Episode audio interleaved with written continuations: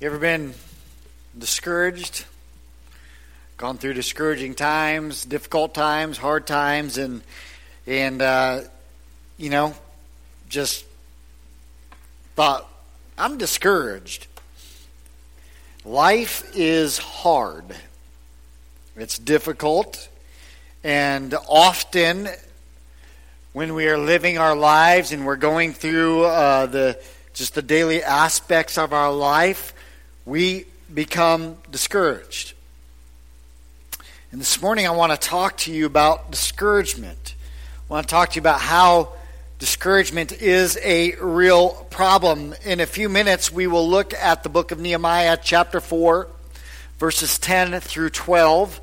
If you would like to go ahead and find your way there this morning, Nehemiah 4, verses 10 through 12. John Lawrence in Down to Earth writes this It was advertised that the devil was putting up for sale all of his tools. On that date, the tools were laid out. They had prices marked on them for public inspection, and, they, and there were a lot of treacherous instruments hatred, envy, jealousy, deceit, pride, lying, and so on. Laid apart from the rest of the devil's tools was a tool, but it was worn more than any of the other tools, and it was priced very high. What's the name of this tool? asked one of the customers. That, the devil replied, is discouragement. Why have you priced it so high? Because discouragement is more useful to me than all the others. I can pry open and get inside a person's heart with that one tool when I cannot get near them with any other tool. And once I get inside, I can make them do what I choose. It's badly worn because I use it on almost everyone, since so few people know it belongs to me. The devil's price for discouragement was so high he never sold it. It is still his primary tool, and he still uses it on God's people today. Many people realize that discouragement is a tool, but they don't realize that it's a tool of the devil. Life is full of discouragement. Even the most blessed people, even the most successful people, even the most spiritually mature people face discouragement and disappointment in their life. We get discouraged. But what will we do with that? Nehemiah chapter 4, verses 10 through 12, we catch a glimpse of that. Will you please stand with me out of respect for God's word this morning as we read Nehemiah chapter 4, verses 10 through 12? I'll be reading from the English Standard Version this morning. It says, in Judah it was said, The strength of those who bear the burdens is failing. There is too much rubble. By ourselves, we will not be able to rebuild the wall. And our enemy said, They will not know or see till we come among them and kill them and stop the work. At that time, the Jews who lived near them came from all directions and said to us ten times, You must return to us. Let's pray. Father, this is your word. I would venture to guess not a soul here this morning doesn't know what discouragement feels like. We can look back in our own lives and know it. And some of us, even this morning, are sitting here, discouraged people. Some of us hurting, some of us suffering, some of us wondering, what's next, Lord? Speak. Your servant's here. Speak to our hearts this morning. I pray this in Jesus' name. Amen. You may be seated this morning. I've noticed that When we commit ourselves to being radically obedient to Jesus Christ, Satan takes notice. And he brings spiritual opposition and discouragement our way. This applies to leaders and churches alike. Whenever godly leaders make an attempt to rally God's people to advance God's kingdom, you better believe that the devil will bring discouragement. Satan does not care when churches meet together and they sing songs and they hear a sermon about how their life can be more successful. Satan doesn't care about that. Those kinds of churches are not a threat to his domain of darkness. However, when a pastor preaches the gospel of Jesus Christ and convicts sinners of their sin in the presence of a holy God, and when he points them to the cross of Christ, look out because Satan will bring discouragement. When a pastor calls the flock to radical obedience and holy living in a wicked and perverse world, Satan will bring discouragement. Listen, the enemy is committed to opposing any kind of work that seeks to advance the kingdom of God. And so far, the work was going pretty good for the Jews. It was obvious that God was blessing them. Great progress is being made. And when God's hand is on the work, it shows even though the work was progressing, the builders are growing weary. And the enemy is on the prowl. The enemies, in this case, are angry. They vehemently oppose the rebuilding efforts. They're constantly threatening to make war against God's people. The builders became fearful and discouraged at the face of enemy opposition. And so, what I want to do this morning is I hope to bring out in these verses how Nehemiah leads the workers to overcome their discouragement and get back into the battle. So, first, let's see the cause of discouragement. The cause of discouragement. We sometimes hear preachers and Bible scholars and uh, theology people and, and the likes and teachers say that Christians should never be discouraged. They shouldn't be discouraged. You got, you got Jesus. There's no reason to be discouraged. We just sang a song, Because He Lives. Shouldn't we just always have joy and never face discouragement? In fact, I had a friend once call someone for some advice, another pastor, and they, because they were in the midst of a discouraging situation, and this pastor's response to him was, Man, I'm too blessed to be stressed. Doesn't that sound good? I'm just too blessed to be stressed. It might give us little warm fuzzies inside. Oh, I'm just so blessed. But the fact is, no one is immune to discouragement. And I found using little cliches doesn't really help anyone. How'd you like to call me up? Pastor, I'm just really discouraged. Well, brother, I'm just too blessed to be stressed. That really helps you a lot, doesn't it? Throughout the years, God's people have faced discouragement just like everyone else. In fact, there are many Bible characters that have dealt with discouragement and depression. Charles Spurgeon, one of the greatest preachers ever to live, dealt with deep, deep depression. Discouragement happens.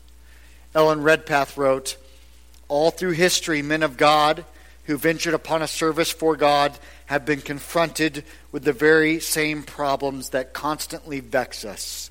Here is Nehemiah, unmistakably called of God, commissioned by the king, having secured an army of helpers to work upon rebuilding the wall, who now finds himself faced with discouragement of every possible kind. Christian, it is not a sin to be discouraged. The sin is when we allow discouragement to keep us from doing what God has called us to do. And in these three verses from Nehemiah, we're going to see four problems that cause discouragement. They are fatigue, frustration, failure, and fear.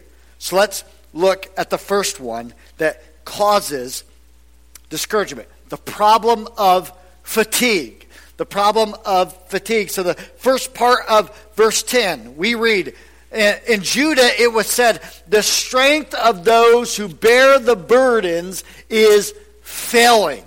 Those who were bearing the burdens are the laborers who carried the materials to the masons and the carpenters. Those workers, these workers were, were important as any other worker, just as important in the building project. They would labor long and hard each and every day to carry stones and lumber to the builders. Now, I don't know if you've ever been involved in building anything or not, but typically the gopher doesn't get much credit for the building. You just don't because you're you're the gopher. You're the guy running around carrying everything, or or got got to go get this and get this and get this and get that. Right? You don't get a whole lot of credit. It's usually the carpenters or the or the, the masons or whoever getting the credit for the building. However, without these laborers, there would be no building. These workers were vital to the work. A good leader realizes that everyone is important to God's kingdom work. When it comes to God's work, there are no insignificant people. Every every person is significant. Everyone that knows Christ as Savior is saved to serve. Everybody. If, if you know Christ as your Savior, you are saved to serve. Everyone has a part in God's work, and without these laborers, the work would come to a screeching halt. Look what it says about their strength. It says it is failing. Their strength is failing. Now, in the Hebrew, that word is keshal, and it means to totter or to waver through weakness of legs, to falter, to stumble. And so the idea is their legs are becoming so tired and so weak that they are beginning to give out under the load. I don't know if you've ever worked uh, worked out a lot or anything like that. But let me tell you, sometimes when you're working out, maybe you're doing some, some squats or something like that, and, and you're doing as many as you can, and eventually your legs get too tired to do anymore. You, you say, I can't do anymore. I like watching those funny workout videos because it just, I laugh at strange things. And and it's just funny to me when somebody's doing something and they can no longer bear the weight and, and maybe they drop it and the bar rolls out some window or something like that and, and, and then, then, then I laugh and I don't know. But anyway, um, th- that's what they were like. They couldn't do the work anymore. That's what it's talking about. Let me be real with you. Fatigue is a formula for disaster. Whenever we're physically tired, we are ripe for the picking of the enemy. Physical weariness, weariness leads to emotional exhaustion. When, if you came to church this morning and you had to drag yourself in here because you stayed up till 4 a.m. or whatever, physical weariness will lead to emotional exhaustion. Why do you think it is that we snap at people so quickly when we don't have enough sleep. You know, like your like your kid does something small and you're biting their head off, or or your spouse does something that's that's so minor and you didn't get enough sleep the night before, and so you freak out over everything. Because physical weariness leads to emotional exhaustion. And we see a great example of this in the scripture in the prophet Elijah. Here was a man that was greatly used by God to defeat the prophets of Baal in 1 Kings chapter 19. But wicked Jezebel heard about this event of Mount Carmel, and she's furious. And she threatens Elijah's life. And she sends a message to him You have 24 hours to leave Jezreel or die. It says, Then Jezebel sent a messenger to Elijah, saying, So may the gods do to me and more also, if I do not make your life as a life of one of them by this time tomorrow. Elijah had just experienced an awesome victory on Mount Carmel. He had just prayed down rain for a nation that had been in the middle of a three year drought as well. He was a man who was mighty in prayer and in power. In fact, after the rain began, the Bible tells us about him, and, and the hand of the Lord was on Elijah, and gathered, and he gathered up his garment and ran before Ahab to the entrance of Jezreel in 1 Kings 18:46. The Bible tells us that, uh, that Elijah ran the 17 miles back to Jezreel. He had even outran the chariots and the horses of Ahab. He was a man that had just experienced this, this victory, and the power of the Lord was on him. So obviously, when he hears this threat by Jezebel, he's going to have no fear, right? Who's this wicked woman? Who does she think he is? I have the power of God on my side. Wrong. He hears of her threat and he takes off running for his life. It says, Then he was afraid, and he arose and ran for his life and came to Beersheba, which belongs to Judah, and left his servants there. 1 Kings 19.3. And after he travels around uh, another 95 miles to Beersheba, Elijah, exhausted and worn out, the verse starts off with, Then he was afraid. Why? because he's no longer focused on God. He's focused on Jezebel. In the very next verse, we see Elijah, a man greatly used of God, go from mountaintop to the pit of despair. When our focus leaves God and we begin to focus on other things, this will happen. Look what comes next. 1 Kings 19:4 says, but he himself went a day's journey into the wilderness and came and sat down under a broom tree, and he asked that he might die, saying, It is enough now, O Lord. Take away my life, for I am no better than my fathers. Elijah sits down and prays that God would kill him. That's pretty discouraged. He desires that he would just die.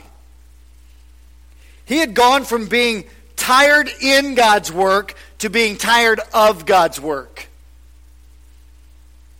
Now, I've learned that often discouragers are often doubters and compromisers, and that is usually an indication of a heart problem. They lack faith in God's word and are primarily interested in only themselves. Look at Elijah a little bit more, just a, just a little peek more. 1 Kings 19.10, he said, I have been very jealous for the Lord, the God of hosts, for the people of Israel have forsaken your covenant, thrown down your altars, and killed your prophets with the sword. And I, even I only am left, and they seek my life to take it away. So Elijah says, Lord, everybody's gone. I'm the only one that's left that even cares about you, God.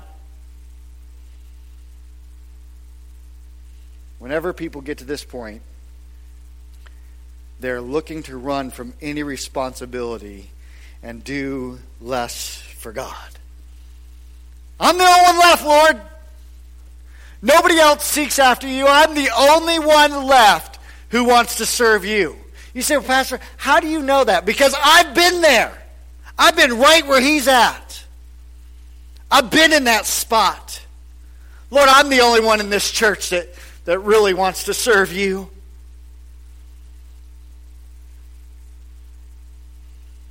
Looking to run from responsibility. They say they need a break. But it's not a break that they need. What they need is to be revived. Church, we have to pace ourselves. We're told in the book of Galatians let us not grow weary of doing good, for in due season we will reap. Why, if, or how, if we do not give up? This verse gives us a warning and a serious one at that that word weary carries with it this idea of fatigue and exhaustion. It is a spiritual weariness and an exertion that leads to one losing heart and giving up. Oh Lord, I, am just done. I'm not going to go on any farther. This is precisely what had overcome Nehemiah's workers. We're, we're working for the Lord, and I, we don't know what to do. We must be aware of the defeat we face when we become fatigued in the work. When we get tired, we lose focus on what's important. Our focus shifts to the problems. We have to be careful that we don't grow weary in well doing. We cannot grow weary in well doing. Let's look at the second problem when it comes to discouragement, and that's the problem of frustration. Look at verse 10 again in the middle. It says this There is too much rubble. The armies of Babylon had left this place in ruins. All kinds of, of busted timbers and rock and mortar lying everywhere, and all of the rubble was in the way. Now, I don't know if you've ever been on any kind of disaster relief trip or not, but but part of the issue is that there are all there's all kinds of rubble everywhere when you go in and you try to do cleanup work. It was that way when I went to Louisiana right after Hurricane Katrina to do disaster relief. It was that way right here in Washington after the tornado. And, and let me tell you, it's frustrating when there's all this rubble in the way and you're trying to, trying to do stuff or move something and, and you're stepping over blocks and bricks and you're like, I'm going to fall down and break my neck at any moment. It can get incredibly frustrating. That's what it's like for these Jews. They couldn't keep their mind on the work because of the rubble. They lost sight of their goal. There, there was, they're, they're no longer focusing on the building, they're instead focused on the rubble. All this rubble's in the way. We must be careful losing sight of God and concentrating on our problems instead. You see, when we allow our circumstances to overwhelm us, we tend to exaggerate the problem. And we tend to, we tend to uh, make the problem seem even bigger than it really is, or we, or we tend to make our situation seem worse than it really is. That's exactly what the, the spies did, right? In, in the promised land. Remember, do you remember what they said? They said, and so we seemed like grasshoppers in our own sight, and so we were in their sight. Yes, the giants were bigger by one and a half, maybe two times, but they certainly were not so huge that the people seemed like grasshoppers. That would mean that they would be like 100 times their size. Whenever we lack faith in God, we will be discouraged and lose sight of reality. Nothing of any lasting value can be built on rubble. Their focus is on the rubble, and nothing of any lasting value will ever be built on rubble. You can't lay walls on heaps of rubble, it doesn't work out very good. They have to be secured on a solid and strong foundation. And so, before the walls can be put into place, the rubble has to be cleared. Listen, just like Nehemiah's men lost sight of their goal, we will do the same if our lives are filled with rubble. And so often, church, we want to act like rubble is outside the walls of the church. All those, all those dirty, rotten sinners out there, that's, that's all the rubble. That's the riffraff. That's all the rubble. We, we'll never be able to build any, say, anything successful with all that rubble out there. It's not where the rubble's at. The rubble's really in our own lives, isn't it? You see the rubble that keeps us from building today?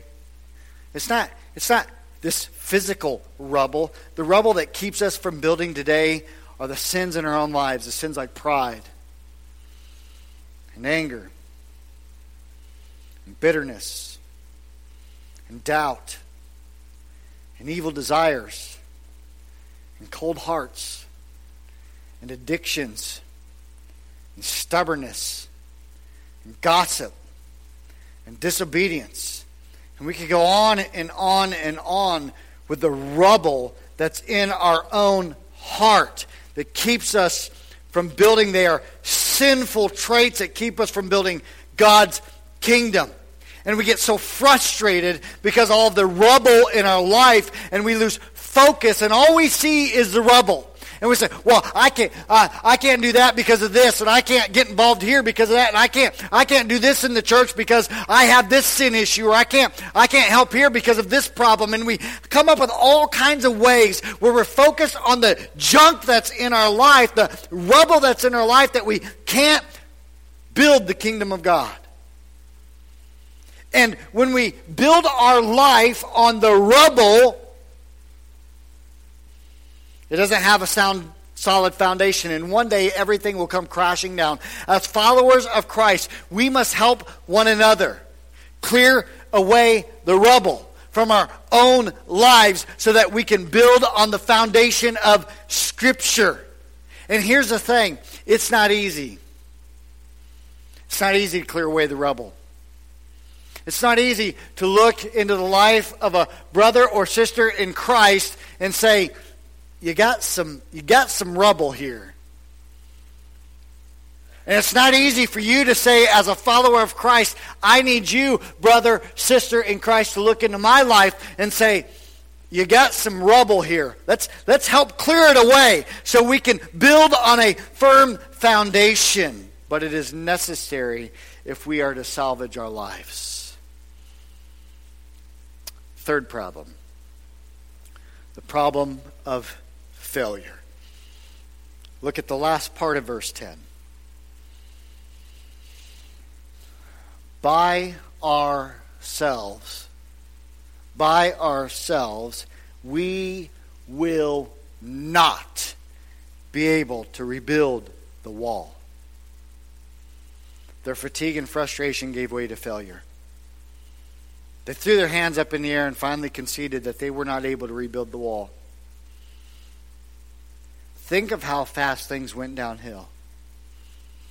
Two chapters ago, they're excited about building.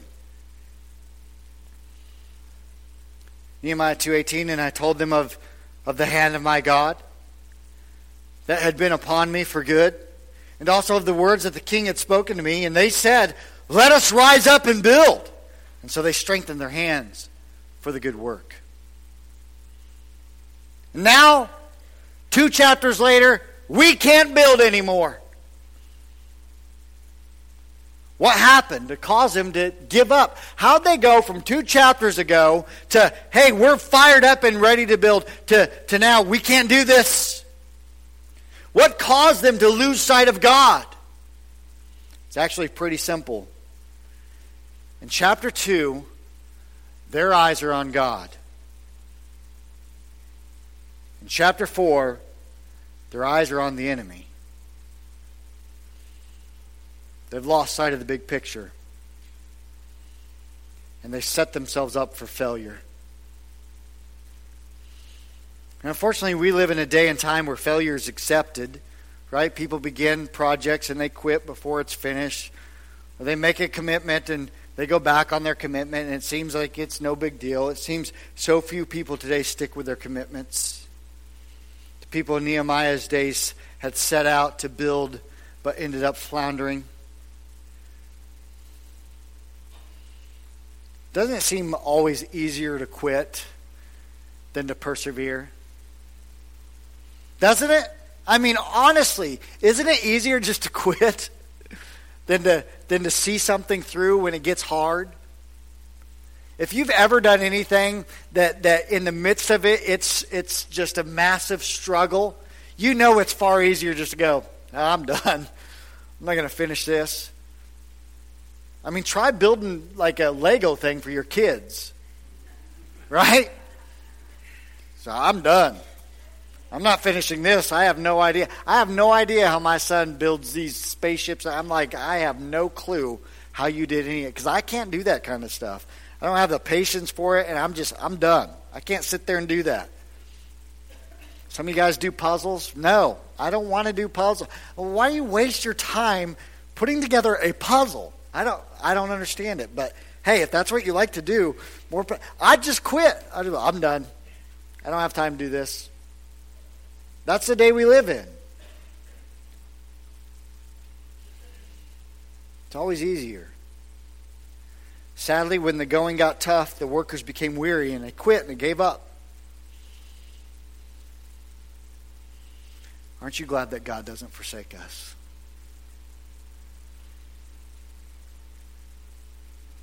Even when we are unfaithful to Him,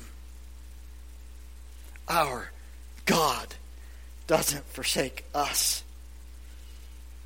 And in the midst of the troubling times, He enables us to do what He's called us to do. Proverbs 24:10 tells us that if we faint in the day of adversity, our strength is small.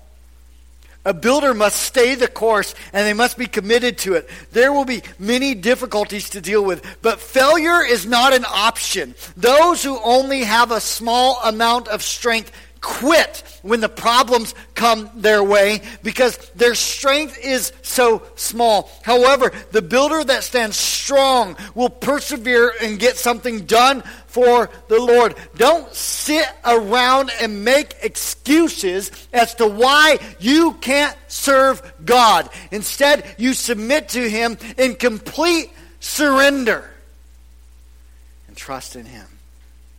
The last problem I want to share with you this morning is the problem of fear.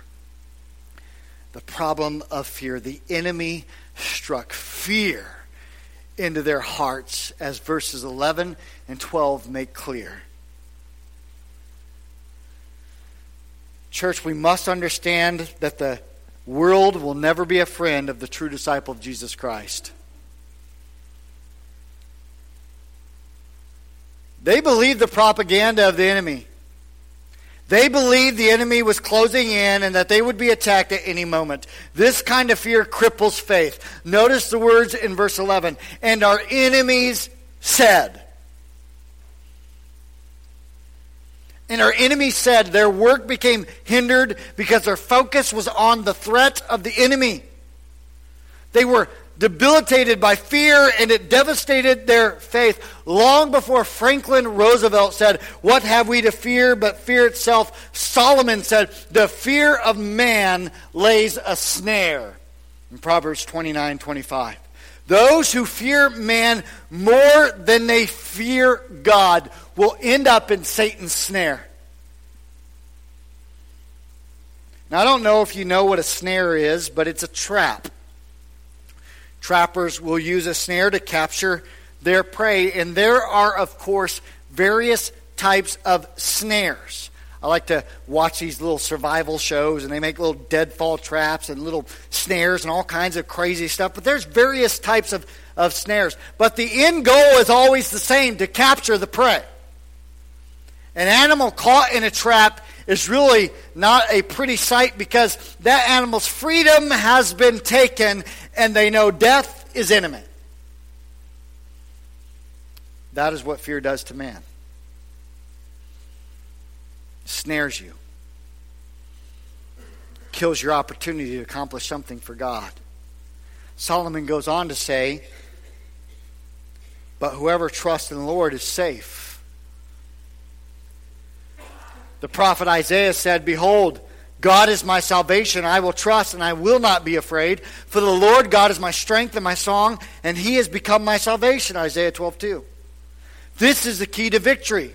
The point being that we must completely trust in the Lord because when we do, then we have no need to fear man. The psalmist said in, in Psalm 56, 3 and 4, When I am afraid, I put my trust in you. In God, whose word I praise, in God I trust. I shall not be afraid. What can flesh do to me? Because David put his trust in God, he didn't fear man. This truth of not fearing is so vital in Scripture that it is, that it is a phrase that's found nearly 63 times. I like what Oswald Chambers said when he said, The remark, remarkable thing about fearing God is that when you fear God, you fear nothing else, whereas if you do not fear God, you fear everything else. There's a contrast between fear and faith. Fear is the opposite of faith. Where one is, the other cannot exist.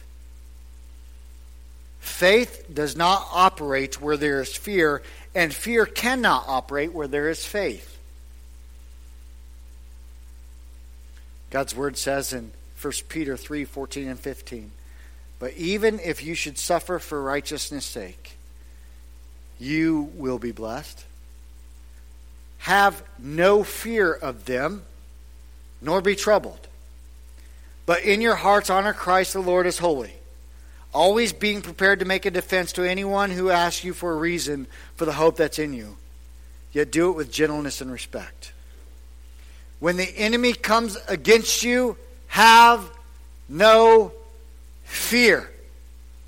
God's people have consistently faced enemy opposition. Regardless of persecution, Peter says, you will be blessed. Jesus said, Blessed are you when others revile you and persecute you and utter all kinds of evil against you falsely on my account. Rejoice and be glad, for your reward is great in heaven, for so they persecuted the prophets who were before you. Matthew 5, 11, and 12. We can anticipate that and expect trouble from the Sanballats and the Tobiahs and the Geshems of this world, which, which, why the Bible tells us that it is through much tribulation that we will enter the kingdom of God. Paul exhorts Timothy to endure hardness as a good soldier of Jesus Christ. 2 Timothy 2 3. The enemy will attack, and we must be ready. And part of the reason we must be ready is because oftentimes it's a sneak attack. And that's precisely what the enemy's doing. He's trying to catch these Jews off guard. And we have to be alert as the enemy seeks to destroy us when we are not paying attention and when we let our guard down. Make no mistake about it. The enemy is not just seeking to wound you, but to destroy you. Verse 11 does not say, We will come among them and wound them. It says, We will come among them and kill them. The enemy hates God. Wants to see anything of God brought to destruction. The world thinks it's doing God a favor when it kills a Christian. John 16, 2 says, They will put you out of the synagogues. Indeed, the hour is coming when whoever kills you will think he's offering service to God. The enemy does this for one reason, and that is because the enemy wants to stop the work of God. Look again in verse 11. It says, and stop the work. They will do anything in their power to keep the work of God from progressing. They will play dirty so that their wicked agenda gets advanced. And any time that we seek to disrupt the devil's diabolical plan, we will be opposed by the wicked forces of this world, whether it's spiritual or political. John Newton penned that beautiful hymn, Amazing Grace, where we sing, through many dangers, toils, and snares. I have already come. Tis grace has brought me safe thus far, and grace will lead me home. Trusting in God will help us stay the course. Christian, we don't throw caution to the wind, but we trust God more than we fear man. I close with this. Former heavyweight boxer James Quick Tillis was a cowboy from Oklahoma who fought out of Chicago in the early 1980s. He still remembers his first day in the Windy City after arrival from Tulsa. I got off the bus with two cardboard suitcases under my arms in downtown Chicago, and I stopped in front of the Sears Tower. I put my suitcases down and I looked up at the tower and I said to myself, I'm going to conquer Chicago. And when I looked down, the suitcases were gone.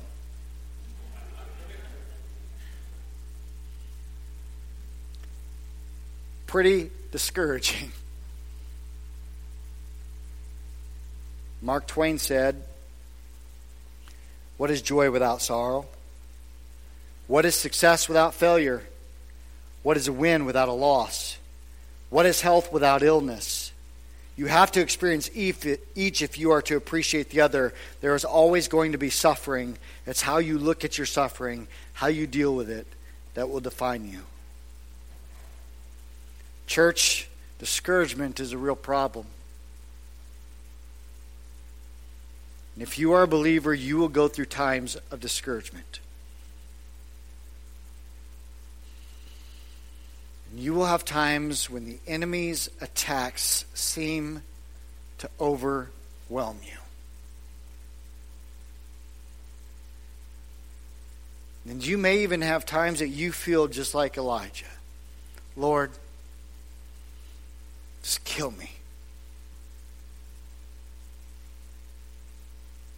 I don't want to go on. It's not a sin to be discouraged. However, I'm hoping that this message is pointing out the cause of discouragement so that we know the warning signs when they come fatigue, when we grow weary and worn out, and we begin to lose focus on what's important. The enemy will try to wear you down.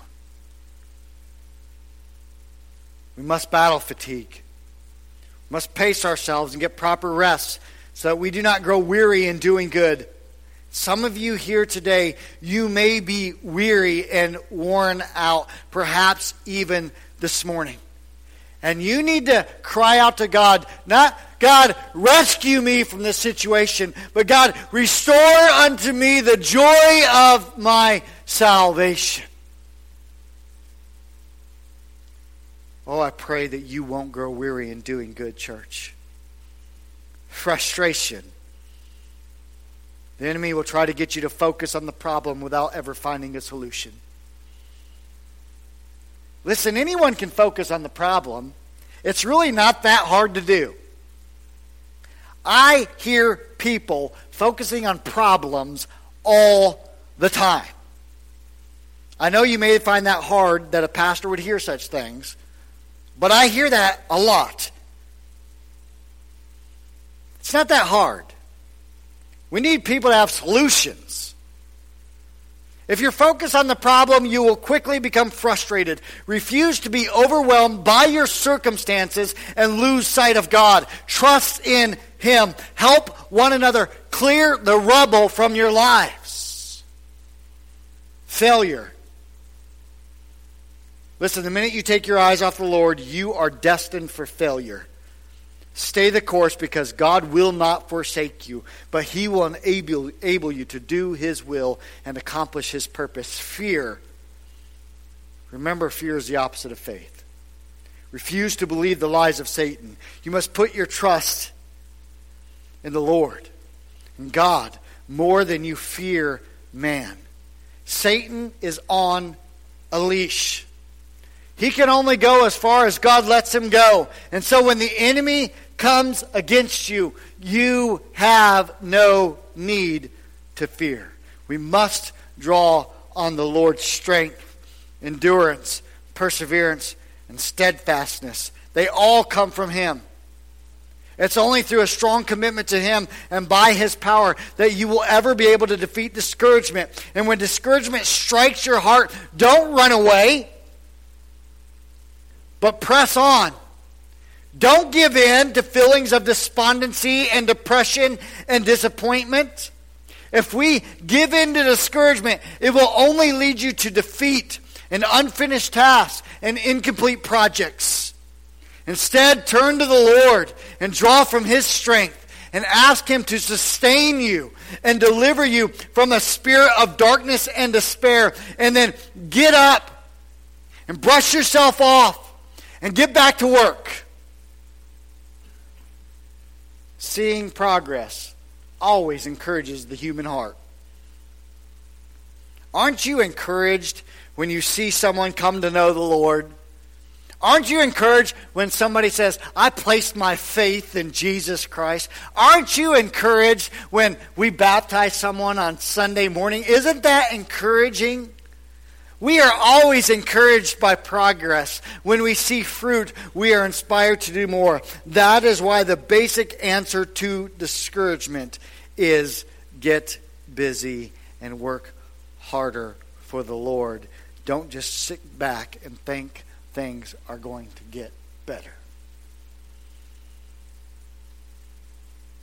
Because when you wallow in self pity and despair and do absolutely nothing, things will not get better. What about you? Are you discouraged this morning? Because of fatigue, frustration, failure, or fear? If so, what are you going to do about it? Don't just sit there and hope it gets better. But give it to the Lord and get busy building His kingdom. My prayer for you today is that we will know how to deal with discouragement when it comes our way. Let's close with prayer.